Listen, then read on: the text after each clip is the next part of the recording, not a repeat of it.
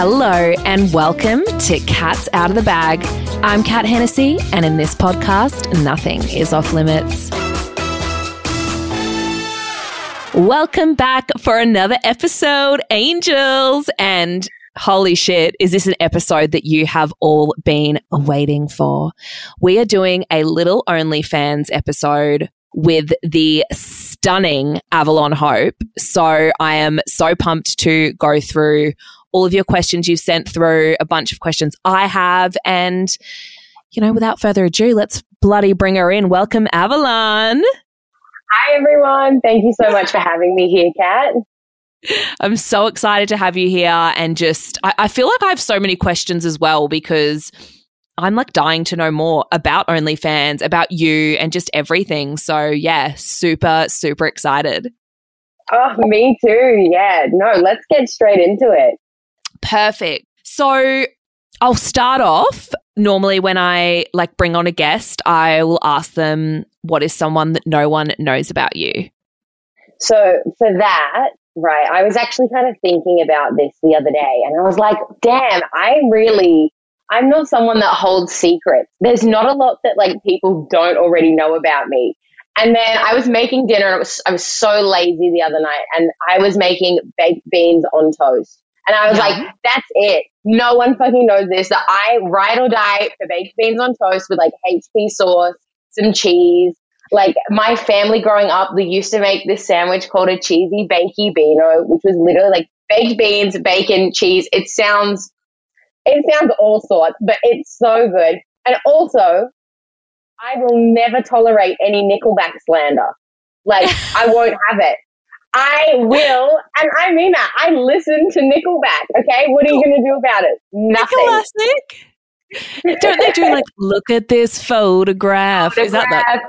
Yes. do you remember that internet meme?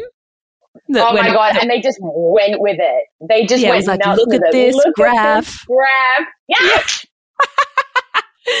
exactly. So funny. Exactly. So yeah, there there's some stuff that I don't think anyone really knows about me. That yeah, I really love Nickelback for. I find it to be really um, what's the word I'm looking for? Like sentimental. Mm It reminds me of like my childhood, just like easy days, riding around like the four wheel drive with my dad. It's like early 2000s. And yeah, baked beans, love them. Oh my God, that's so good. So, so random, but I love it. Thanks. Well, look, honestly, there's not much else. I was like, people already know that, like, I'm studying Portuguese as like a language at the moment. I do salsa dancing. I was like, people kind of already know these things. I've chatted about them on my live streams before. So I was like, what's something, yeah, people don't know? that's it. There you go. There's your little fun fact. I love it. I love it. So, for those of my listeners that don't know you, do you want to just give a little like intro and background to who you are, what you do, and everything? Yeah, of course. Well, hey, my name's Avalon Hope. Um, I am an Australian based curve model, content creator, and yeah, OnlyFans creator. I have been in the sex work industry since I was 18. I started out stripping for a few years. I then moved into camming, which then resulted in me, yeah, doing like full time OnlyFans and the crossover of modeling. Um, my goodness, I make music, I produce, I write, I'm in a band. Yeah. Cool. There's a kind of little recap there. There's that. I've always been in the creative arts, and I think for me, modeling kind of just it's so funny. I've been modeling since I was 15 and just so crazy to me that I remember people being like, oh my God, like, do you want to be a full time model? Is that like, I was like, no, I want to be a pop star. Like, that's what I want to be when I grow up. And it's funny now that in my adult life that it's come like full circle where modeling really is like full time what I do. But anyway. Yeah. Oh my God, I love it. Yeah, so thanks. What, what, what's this band that you're in? I didn't know that. Yeah, so I'm in a band. We're a cover band. We're called the Groove Bandits. Um, it's a huge band. We're like 10 piece. We've got a brass section and everything. And we literally just cover like all of the sickest songs that you know and love. And yeah, we just get on stage and make a whole bunch of noise, dress up in ridiculous costumes. And yeah, we bring the party. We really do. Oh my god, vibe! And what do you do? You yeah. um, play an instrument or do you sing? Or I sing, sing, and um, lead yeah, yeah. So I've been singing since I was like 13. I went to um, an art school growing up. When I first moved to Melbourne, I studied music production and composition.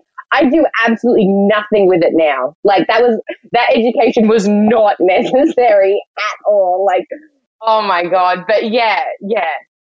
Oh my god, can you sing something to me? No, absolutely not. not on the spot like that. No. can you, you imagine if you just broke out? out? Oh my god. There there are people that would. I'm not that kind of woman. But if you want, you can check me out on Spotify. I'm under Avalon Hope. I think I've got a few songs up there. So yeah, there's that. Oh my god, I'm definitely going to check you out. I had no idea. That's awesome.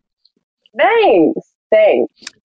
So, um, so you said you got into like the industry in. So, did you start stripping at eighteen?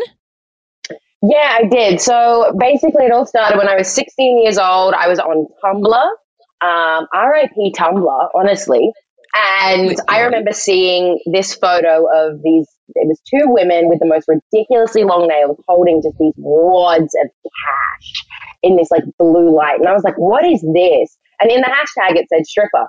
I clicked on that. And then from there, I guess like the rest was history. That back in the day, Tumblr used to be like the hub and the community for sex workers where not only were there content creators on there doing their thing, but also it was a community for like sex workers to come together and really share their experience with the industry and tips and tricks and everything like that. And I think from there, I got a really good understanding of, yeah, of, of stripping and the sex work industry and kind of like the highs and lows of it as well. And I think one of the most important like takeaways from that, and I still remember it to this day, is like every single creator that I was, you know, following and engaging with was like, have your exit strategy. Like, make sure you have your plan to get out of the industry because it's so easy to become accustomed to the money, the lifestyle, blah, blah, blah.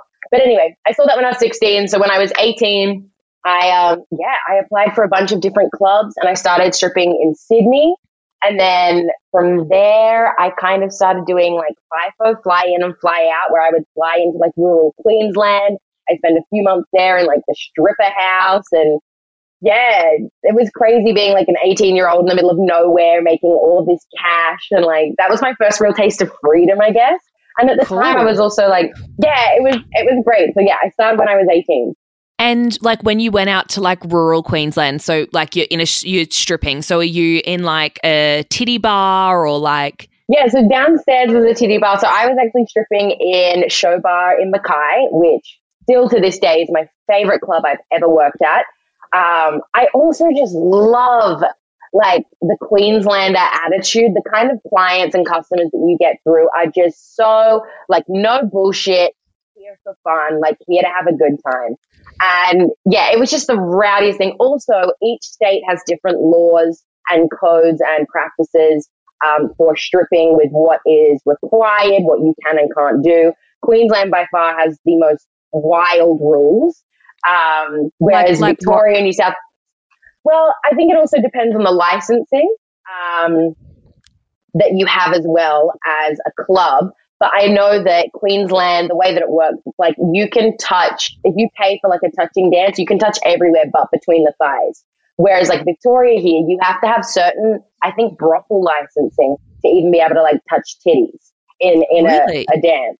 Yeah, yeah. So it's it's quite conservative like that, and it makes the hustle harder as well. Trying to sell like upsell a dance, being like, yeah, come for a touching dance. Oh, by the way, you you can't even touch my titties. I can't even sit on you or like anything like that. Whereas Queensland, it was just crazy. Like I remember one time there was um in the club there are like two actual like VIP rooms. One of them was dressed like a bedroom and the other one was like a dungeon and like on the dungeon it had like whips and crops and you could chain people up on the wall. And I remember it was a Bucks party and I got the buck down into his underwear and I was completely naked except for like my eight inch heels. And I got on this man's back, put his belt around his throat and like rode him out onto like the main floor. And I was like, giddy up, oh. horsey, giddy up. Yeah, yeah, it was crazy. It was crazy. What so did all the guys do? oh, everyone just cheers and like they're like, get them some shots. And it was just so easy to make tips. I, I think as well because a lot of the clients there, they're miners. They don't have a lot of interaction, I think, with with women like in that capacity. Uh, yeah. It's not like I don't think it's a smaller population. I think that there were like two nightclubs. That was the only strip club. There's not a lot of competition. Like if you're going to the strip club, you're making a whole thing about it. And these men have cash to spend. It's not like they're in the middle of the city struggling to pay rent, hating their job. Like they're there for a good time. They've got cash to spend. So it was really, it was so much fun. It really was. Oh my God. Yeah. Classic. I love that. So, yeah. Like, so people not being able to touch it. So, so like, say you're in Queensland and you're like doing a strip tease or something, they can grab your boobs, but they can't yep. touch your vagina. That's exactly right. There's absolutely yeah. um, for stripping. I know that there are some. I don't even know if it's legal, but there are some strip clubs that have like dual licensing where it works as like brothel licensing as well, and they might have um, full service sex workers upstairs or whatever the situation is. But yeah, legally in Australia, there is no genital contact allowed whatsoever um, if you're engaging with a stripper. Right. Okay. That's I had no yeah. idea. That's super interesting. And yeah, about, so I know that in the no, go, go, go. Sorry. I was say, I know that in America, there are so many cases of like, oh, yeah, he pays for extras. So, like, you know, you give me a $50 tip, you can do this, blah, blah, blah. Whereas in Australia, it's very strict um, laws around it and, yeah, codes of conduct. And, yeah, everyone really, like, sticks to it as well. So do you think though, like if there's like a downstairs room, like a private area, like could a girl in there though have sex if they wanted to? Honestly, I do not know how you would get away with it. And even if you could, it's just not worth the risk. Like it's just not worth the risk because you not only like potentially fired, but you're putting your entire club, every other girl that you're working with at risk if authorities were to find out about any behavior like that going on, it's a real serious, like, legal matter there. So, yeah. yeah, I've never really heard of that. I know that in Sydney, I have worked at a few clubs where there was like escorting going on, but it was very much so like mm, hush hush. And I was never a part of that. So I could kind of see things going on, but like it, I couldn't dive into it more because I don't know enough about it. So yeah, yeah, interesting. And so, so yep. like you being a stripper, like would you? So you never would ever like sleep with clients or anything? No, that absolutely wasn't my thing. Um, yeah. For me, like I had so much fun stripping. Full service was never really, yeah, something that I was open to. I guess that was just kind of out of my boundaries, out of my limits. But there are plenty of like escorts that work as strippers and such and such. But it yeah. is like code of practice standard like rule that you are not allowed to take anyone that you meet from the club home. That is breaking the law because that works really? with solicitation. Absolutely, that's solicitation. And so that's illegal in Australia. Oh my God, this is so interesting. I'm like, my mind yeah. is opening. sex work in Australia is I don't think it's illegal. I know that we're pushing for decriminalisation. So Victoria has just decriminalised sex work. New Zealand has decriminalised sex work and Northern Territory. And I think that they are some of the few places in the world that have decriminalisation of sex work, meaning that sex workers get the same rights as any other worker in any other industry. And now it's not necessarily illegal, but it's certainly not legal at the same time. It's really like gray area trickiness when it comes to the legal side of, of the industry. Yeah, right. That's so interesting. Wow. Yeah. Okay. Wow. I feel like I'm like, my mind is opening. Um, and then, and then you said that you got into cam work. What, what exactly is cam work? So camming is, um, I'm sure that like if you've ever been on Pornhub or anything like that, you'll see at the side where it's like live cams right now. You're jerking off alone, like whatever. That's it. So there are these sites here where it's your live streaming and getting naked and getting wild from your own bedroom. And yeah, for me at the time, the stripping just was not it. I was incredibly burnt out. I was not making any money. And I'm not sure if um, know how like strip clubs work, but basically you pay like a door fee when you arrive. So it can be anywhere between $50 and like $250 to work there a night. And then from there, like you have to earn those dances back. Early in the year, it is always rough. Like for any baby strippers out there, really listen to me when I say save your pennies. after like tradie break and Christmas because that's the best part of the year when everyone's got cash to splash. You know, everyone's drinking. It's party time because January, February, March is dry. And I did not listen to any of the veteran workers when they were like, save your money, save your money. I didn't. And I learned them really hard, like the hard way. And so for me, I was just burnt out from trying to make it through that. And um, I had a girl that I used to strip with that was like, how you doing? What's going on? Blah, blah, blah. She's like, oh, I made 40 grand last month on camming. And I was like, what? And I hadn't even seen, like, you don't even get money like that stripping. So I was like, what is that?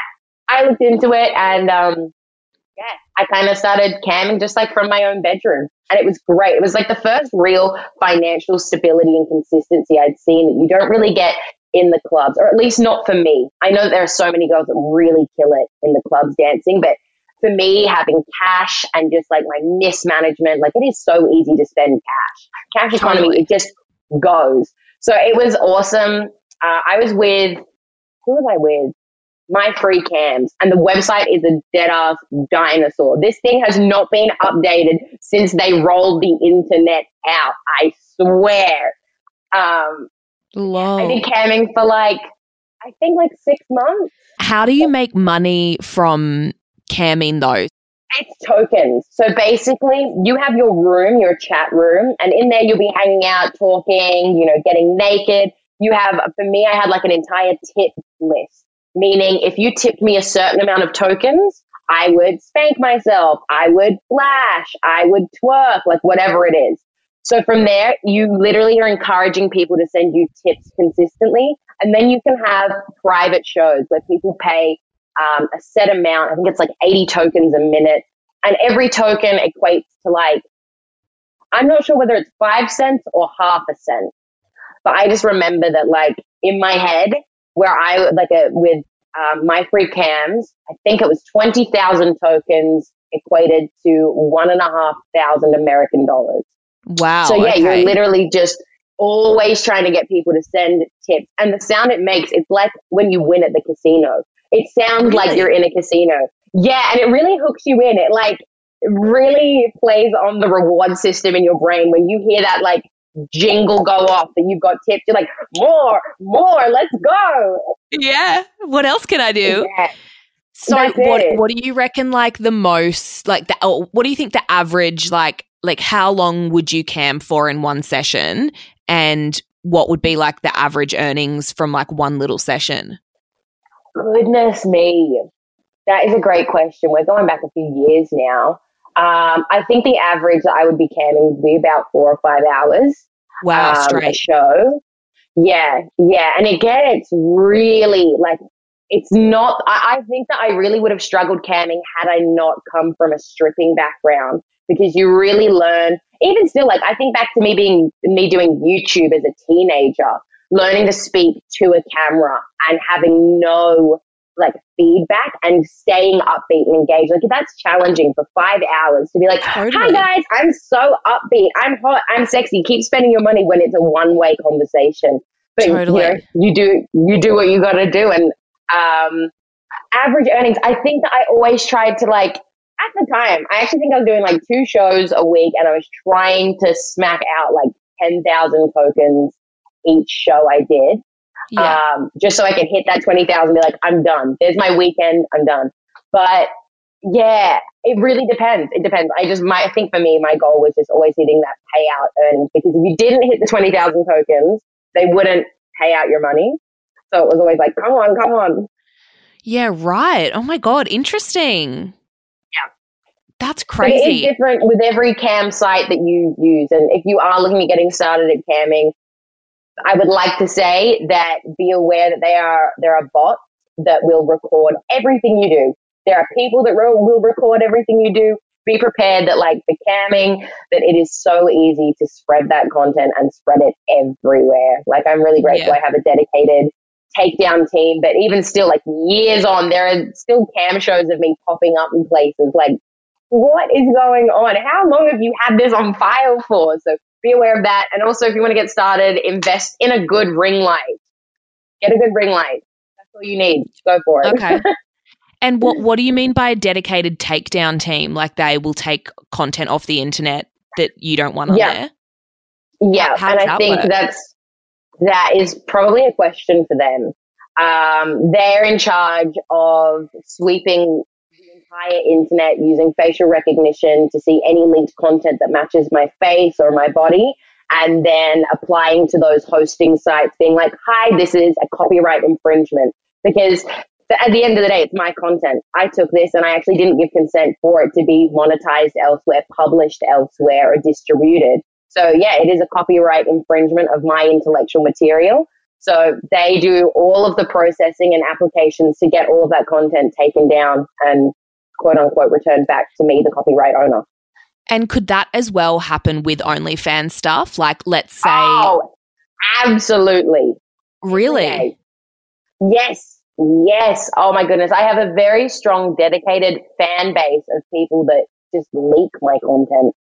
And it was Really? really scary at first. It was really terrifying. Like I don't have Facebook anymore because of that reason for getting doxxed and people trying to send content to my family members or I know that people like I went to school with have subscribed and have shared content and yeah, there are people that it, it is that is something that I really I mean there's nothing I can do about it. You you cannot change it. It kind of that is part of the way that I guess the internet is and I wish it was different and I wish Yeah. that there were other ways around it but really it is more of a instead of prevention it's more of like a, a cleanup team that you really need. Yeah.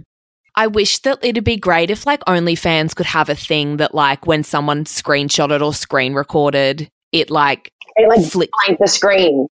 Yeah. Oh, I wish, but I just don't think that they are that sophisticated. I mean, OnlyFans itself as a platform is a whole hot mess at the moment. Anyway, what, a month ago, trying to kick off all sex workers? I know. That is the greatest fumbling of the bag in recent history. Like, what?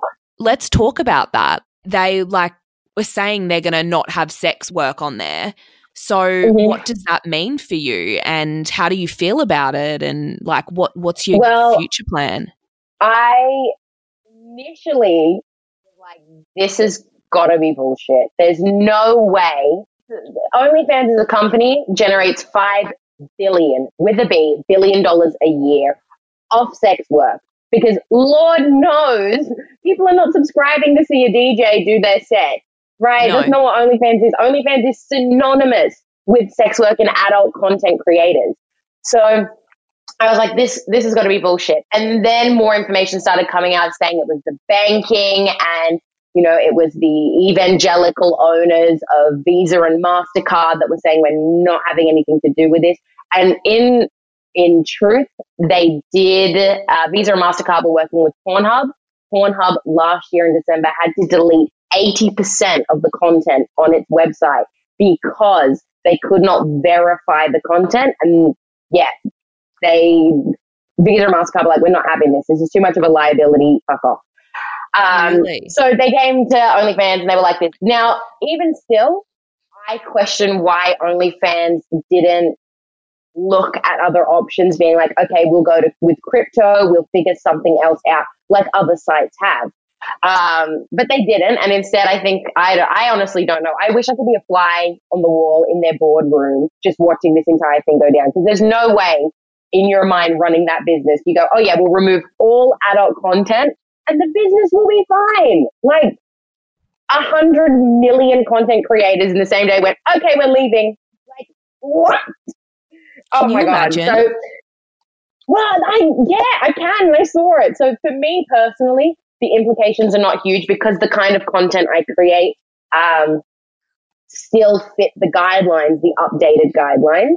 So there would have to be a rejigging and like tweaking of content. There would be certain content that I wouldn't be able to release in certain language I would not be able to use anymore, which would be okay. But for me, even still, the direct implication of that means people are not subscribing to. Well, this is before because they fully went back on what they said. They were like, oh, yeah, no more adult content. And then like a week later, they're like, oh, sorry, we're just kidding. Like, come back. We love you guys. Never mind. Like, so nothing is changing at this point in time. Um, but what it meant, there's a whole disruption of content creators on OnlyFans. It also was a complete distrust of like reputation now, OnlyFans. And for someone to still be a content creator on OnlyFans, you know that they're not doing hardcore content and they'll ne- they never will be able to do hardcore content because I feel like a lot of people subscribe to me being like, oh my goodness, one day it's going to happen. We're going to see that orgy scene and it's going to be great. And it's like, okay, maybe one day, but at the moment, that's not really on the cards for me. But yeah, so that's kind of how it directly uh, affected me. But it was so heartbreaking to see so many of my friends and other people in the industry really go through like such a scary, a scary moment, disruption of, yeah, their income. Totally. So it's not happening anymore though. So it's it's people no. can still do explicit. Yep, people can still do explicit. They completely revoked all of the terms of service that they brought out um, after about a week. They were like, "Sorry, my bad. We're actually kidding. Never mind. Forget that. We love sex workers." And it was like, "Oh, this." there is a lot of distrust for OnlyFans. I know at the moment as well. I'm seeing a lot of accounts being closed and terminated. Um, really? Why? Yeah. Ah, that's a great question. I don't know. And a lot of the people that are having these conversations are a bit unsure with it as well. But then again, I'm not that content creator. I'm not releasing whatever content they are. I don't know if it really is infringing content or not. So, and how do yeah. you see if other people are deleting accounts? Are you subscribed to them or like can you? No, it's more like on. It's just discourse, like on Twitter, that's going on. Like, oh, my account was closed. They said I infringed. There was public nudity. Blah blah blah. Like, I can't believe this. And yeah, OnlyFans itself. I mean, everyone's very much so giving the side eye, and I've always been a bit wary of it because it is built off the backbone of sex workers. We know that they are not outwardly supporting of sex workers. It very much so is like, we're here to take your money. Thank you for doing what you do, but know your place. It's like where, when, when and where the, sorry, when and where will there ever be a safe space for sex workers on the internet? I would like to know. Because yeah. even like Twitter seems to be the most free social media platform for sex workers to promote, to have a community. But even still, like I have a bunch of friends that have been banned off Twitter and for, for like honestly the most obscure reasoning. So it's like there is no social media platform or even like our workspaces like this, OnlyFans, that truly have our back and are there to protect us. You yeah. have to be hyper vigilant, and that's part of the industry of being a sex worker that there is no safe space and you always have to be on your toes. Yeah. That's so interesting. I actually um, got an email from OnlyFans the other day trying to recruit me. And See, that is insane. Is it? I just think it is in the sense where they work so hard to create this public image of we're an awesome family friendly site for content creators, podcasters, chefs. Like, bitch, no one wants to see you cooking on OnlyFans. That's what Patreon is for. Patreon exists for that. Patreon is like the vanilla subscription tiered site.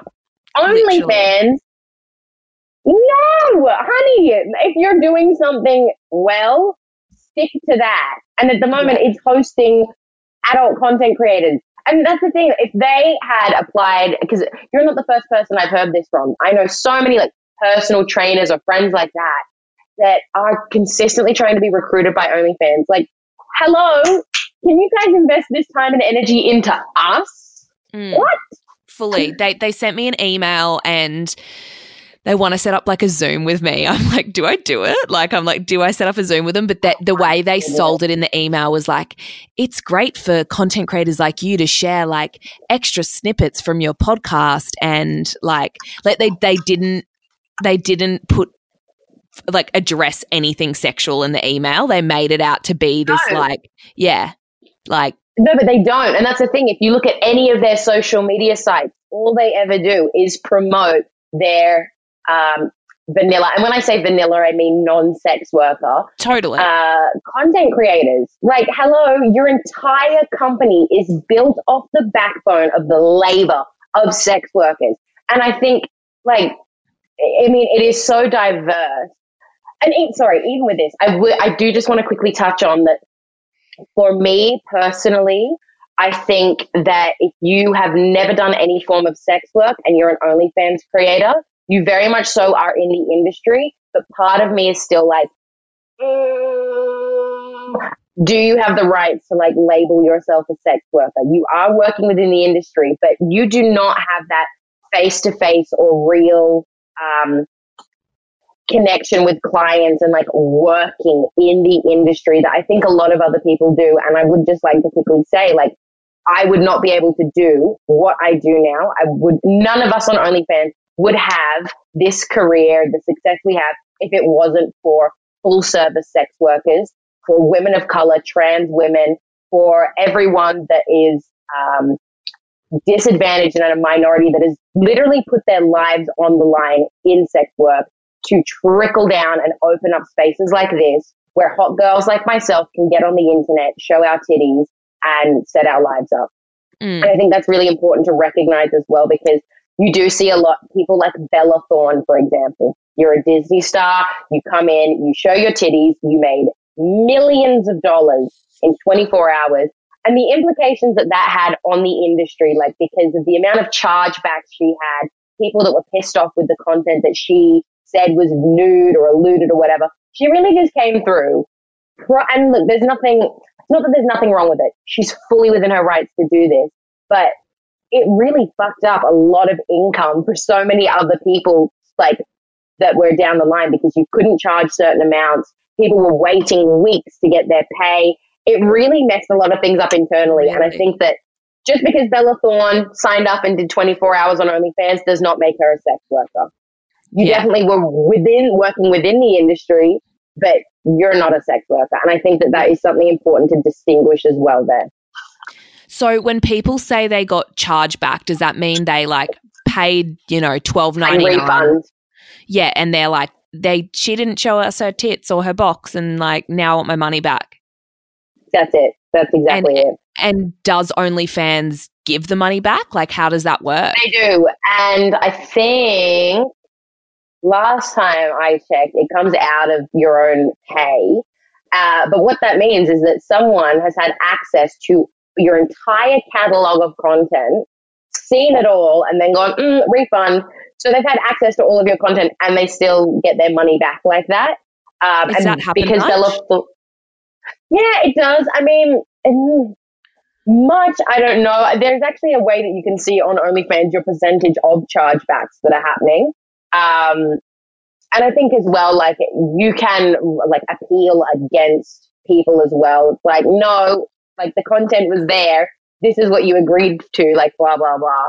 But yeah, yeah with the like what stopping someone you went from high to high school with being like, oh, I want to see what Avalon's doing and like making a fake account and taking some screenshots and then getting a charge back.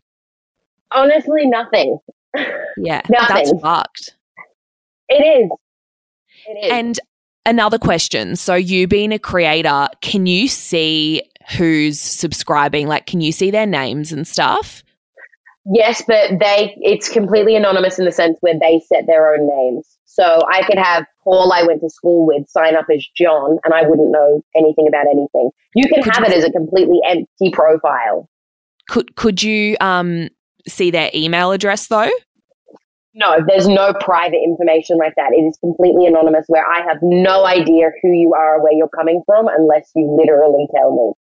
Yeah, so unless I like signed up to OnlyFans as Kat Hennessy, n- no one would know if I signed up as like. That's exactly right. That's so interesting. Okay, let me um let me go through some other um questions. So, what do you think the main differences are between OnlyFans and mainstream porn? Oh, so the difference between OnlyFans and why personally I favor OnlyFans over mainstream porn is one, it's ethical. Um, the it is such a small minority of any kind of underage content going up or trafficking. It don't get me wrong, it still exists, but it is the most ethical way to support adult content creators because being an OnlyFans creator means that apart from OnlyFans itself um, taking the percentage is a 20% fee for hosting, that money goes directly to me. Whereas mainstream pornography, the way that it's set up is very much so you get cast and you get paid for that one scene that you do. Now, whoever owns the scene, the company, the porn site, whatever it is, they can use that, put that everywhere and anywhere. They own the rights to that content as well mm. for the rest of your life. And they will make however much they make off it. Okay, that's um, interesting. With OnlyFans, it is age verified. I think as well, it if you're in America, they're aware of like your tax, so it means that you pay tax. Uh, in Australia, you have your own obligations. So if you're going to not pay your tax, that's up to you. I highly recommend if you're a worker that you get your tax sorted. Oh my God. Um, yeah, I think that it is absolutely the most ethical way to do it. And yeah, you get to have full creative control. I think for me, that's what really excites me about OnlyFans is not only do I get to have one-on-one contact with my subscribers and engage with them and see the feedback, but I get to have full creative control over the content totally. I put out. Yeah. That that's kind of what I've figured. I was more like the my thought on it was more about like you being able to create what content you want. But that's really interesting that's about it. like the money that you would get from porn and like that going everywhere forever. Like and you own the rights to your content on yeah. OnlyFans. You created that. It is your intellectual property. Whereas when you are doing porn, that's Brazzers, that's Pornhubs, that's mm. wh- whoever owns that content. It's not you. You are simply the actor in the scene. Totally. That's why you see as well that there are quite a few mainstream porn stars, such as Riley Reid or Lana Rhoades, that moved away from mainstream pornography and created either their own subscription based sites or went to OnlyFans. Yeah, because they're like, well, I can, they can make more, like, it's probably maybe good to get your name out there a little bit at the start, but then when you get that base, you can earn so much more money doing what you want. That's exactly right. And think about that, right? Say you filmed a 30 minute, you know, solo piece, um, and if you were to do that through pornography, there's $800, sweetheart. There you go. If you did that on OnlyFans, who's to say that you can't then sell that for $30 um, to unlock to ton, like thousands of thousands of subscribers and then consistently make money off that one piece. It's not a one time $800 in your pocket.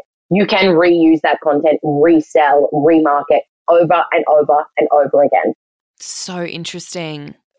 Oh my God. Yeah. And then, like, obviously, when we spoke on the phone the other day, you said you do a lot of more like um, titty stuff.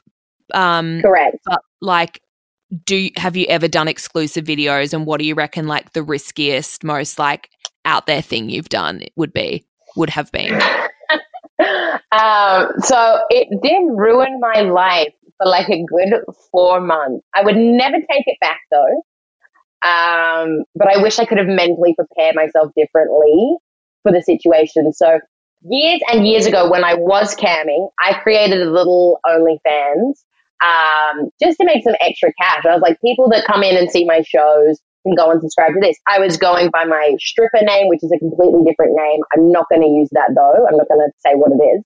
Um, but yeah, I was using this other little fake name and I had like, I think honestly like 30 subscribers.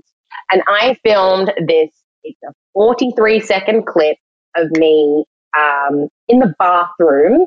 I'm holding onto the sink, and all you see is my face and my titties, but I am getting clapped from the back, right? It's my ex boyfriend. Can't even see him in it. But this video got leaked straight to Pornhub, Spank Bang, all these places. It is still getting re uploaded to this day. We have to take it down every week. But the first time I found it was on Reddit, and it had over 300 thousand views. And then the next one I saw of it had over like 13 million views. And it's a 43 second clip. Yeah, it, oh, it's been seen now hundreds of millions of times. And it's only 43 seconds. That's it. But it's just my, my titties bouncing and that's it. And that kind of ruined my life because from there I was completely outed. So I had very much so my vanilla brand, like, hi, I'm Avalon Hope, modeling, I'm studying music. Very much so. At the time, I think I had like 30, 40,000 followers on Instagram. This is on my old Instagram account. Um, and I've been working on that since I was like 15. And yeah, I got completely outed like, oh my God, this name, this person, this video, that's Avalon and it got sent to everyone I used to go to school with and people were trying to send it to family and oh, it just got really like unsafe and scary for a long yeah. while there. And it was something that I'd never prepared myself for. And especially yeah. because I was like, this is an exclusive clip going to like 30 people. It's nothing's ever going to happen. And it changed my life. It really did. And I'm grateful for it now because I still get subscribers and I still have like some dedicated fans that have come from finding this video, which is awesome. But uh, it would be nice if everyone in the world hadn't seen it. yeah, so fair. And yeah. Like, so because so that, of that, so that, that I be... don't do hardcore content anymore. Um, personally, because it was not worth the anxiety for me. Because it was nothing. It was that was like pornography itself. That's not really um, aesthetically, it's honestly just aesthetically, it's not the kind of content I want to be creating. It doesn't, yeah. you know, get my creative juices flowing like, oh yeah, I love that. And yeah, to have that work against me so strongly was, was really scary. And so because of that, I was like, right, that's it. You, all of your rights have been revoked for seeing any kind of content like that. You are all in the fucking naughty corner. Yeah. And what about yeah. like when you were camming? What do you reckon like the craziest thing you would have done camming would have been? Oh God. Oh God. Honestly, I I couldn't tell you. And even still, like the kinds of requests I get. I also like. I do have a few really like insane, like very niche kinks.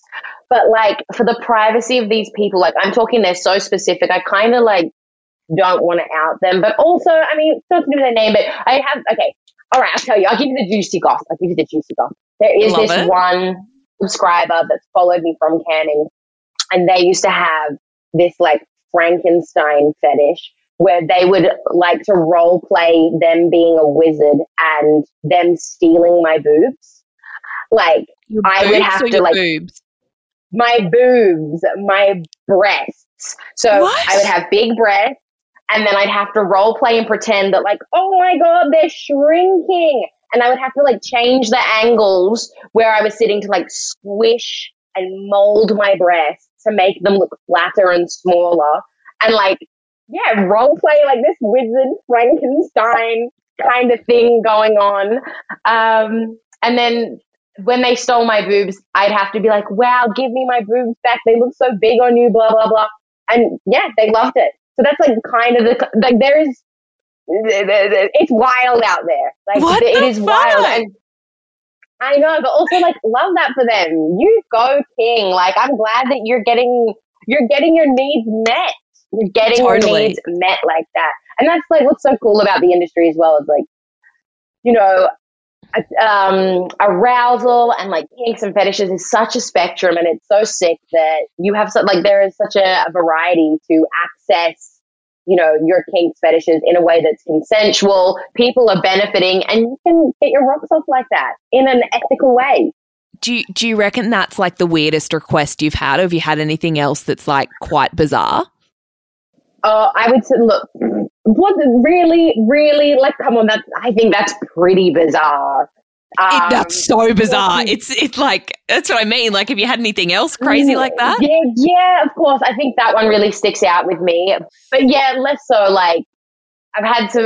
Look, that's part of my job. Like, I mean, what I would see is a weird request. I mean, I, it's hard to say because it's just it. Like that's the job. That's part yeah. of the job. I totally. think that if you spent some time going through my requests, you'd be like, oh, whereas I'd be like, oh no, that's a really normal fetish and kink, like blah blah blah. So I mean, it kind of just comes with the territory, and you do have to have an open mind. Totally. I get requested all of the time, though. I am people. Goddess Avalon, Goddess Avalon, oh, let me serve you, blah, blah, blah. And I do, I happily like you know, fin dom and dom these people, but that is not me. I am not a dominant. Like, don't tell them that. Like, shh. But I am very much so like a submissive. So when people are like, I want you to tell me what to do, I'm like, damn, how do I do this? Also, I find it so funny. We like a very one of the most popular kinds of um, like pay per view videos you can do is a JOI, which is jerk off instructions, right?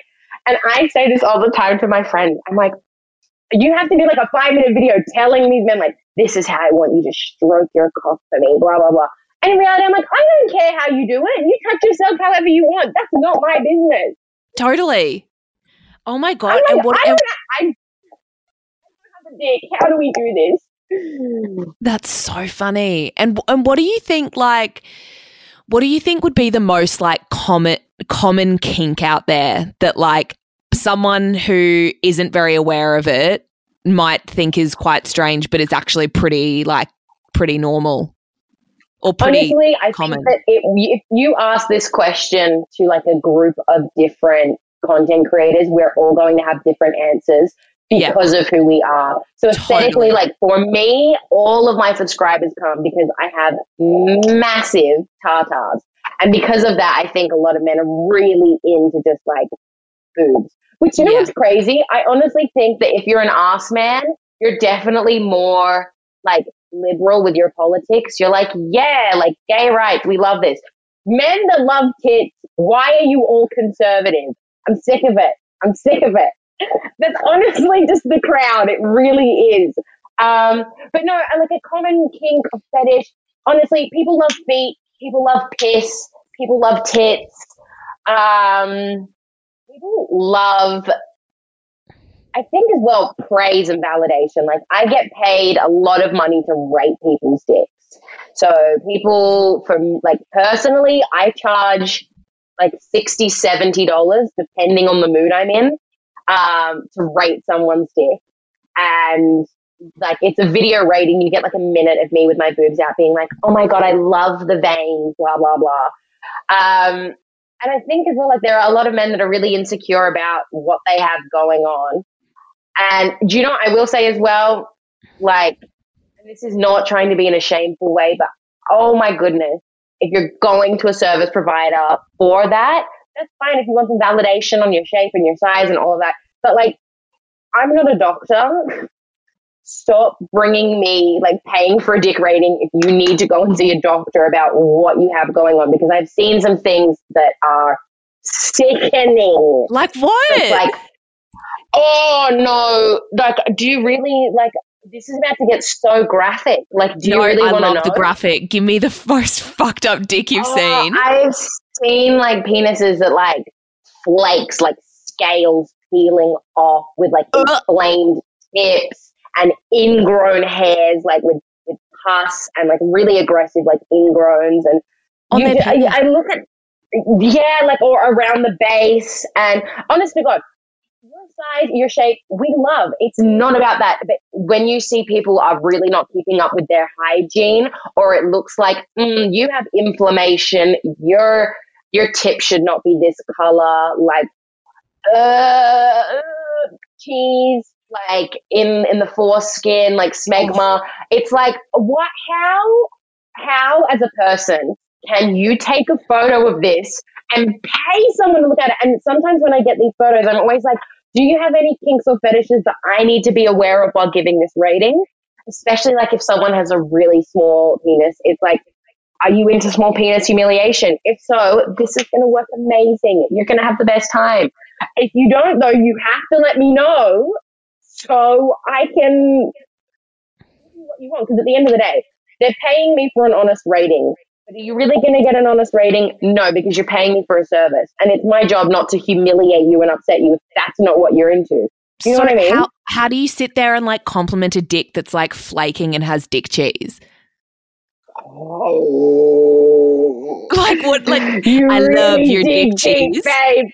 Babe, you dig deep. Um, I always give feedback where I'm like, oh my god, it would be so hot if we saw this in another way, like fresh out of the shower, like blah blah blah. Like I can imagine what it would look like then. Um, sometimes you got to get through it. Other times you're like, babe, I think that you should actually go check out a doctor. Uh, just in a sense where it looks like some of these people like maybe presenting symptoms of gonorrhea or chlamydia or whatever it is, or it just looks like there's something. I'm like, no, this is like a risk to your health, sir. Please. Um, how do you compliment it? You dig deep, and even when you see dicks that you don't like, you at the end of the job, uh, sorry, at the end of the day, I'm providing a service. This is not a personal opinion. You're not someone that I'm trying to fuck. You're like, oh my god, do you like it? It's like, no, you paid me my money. I'm now going to give you what you wanted. That's the experience you paid for. So it's less about what I actually think and more about what they want me to tell them. Oh my God. It's so interesting. Yeah, it's crazy. Wow. I can't with that. I've had some fucking gross dicks. So, like, I can't imagine, like, you know, just your average blow Joe. But if people are coming to you kind of knowing that they've got a bit of a funky looking penis, then, like, yeah, like, why, why are you putting yourself through this? Honestly, like, why are you putting totally. yourself through this? If you know something's off, why are you paying me to lie to you? Like, uh. but then again, it's amazing when you get a really nice dick. You're like, damn, you subscribe to me? You pay me? Literally. Oh my, I feel yeah. like it's hard. Like, I feel like there's so many ugly dicks as well like so many ugly I dicks. feel like I feel like in general women's bodies have been so sexualized and romanticized to the point where we see the physical female form as art and men are not hypersexualized in the same way. And so because of that psychologically we don't look at penises and go, "Oh, it's like art, it's so beautiful."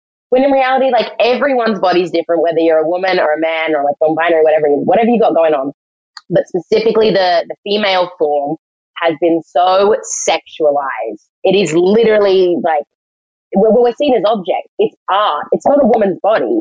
It's art. It's an object. It's do something to it. Whereas with men, that's not the same. You have the autonomy. And I think because of that, we look at you like, oh, you are a person. Oh, that is a funky dick. As opposed to like, oh, wow, look at this. Wow. Well, this has been so interesting. So interesting that Avalon and I are going to do a little part two. We're going to do a deeper dive into OnlyFans, um, stuff about Avalon's family, dating, relationships, what partners think about her work. And yeah, we're just going to dive in a little bit deeper because there's so much more that we want to go over. So thank you so much for coming on today, Avalon. And I cannot wait for next week's episode because it's going to be so juicy. Thank you so much, Kat, for having me here. And thank you to everyone listening. Please make sure you tune in. Don't miss out on the next episode. It's about to be juicy. Yeah, juicier than what it is. All right. Yeah. Thanks, guys. And we'll see you next week.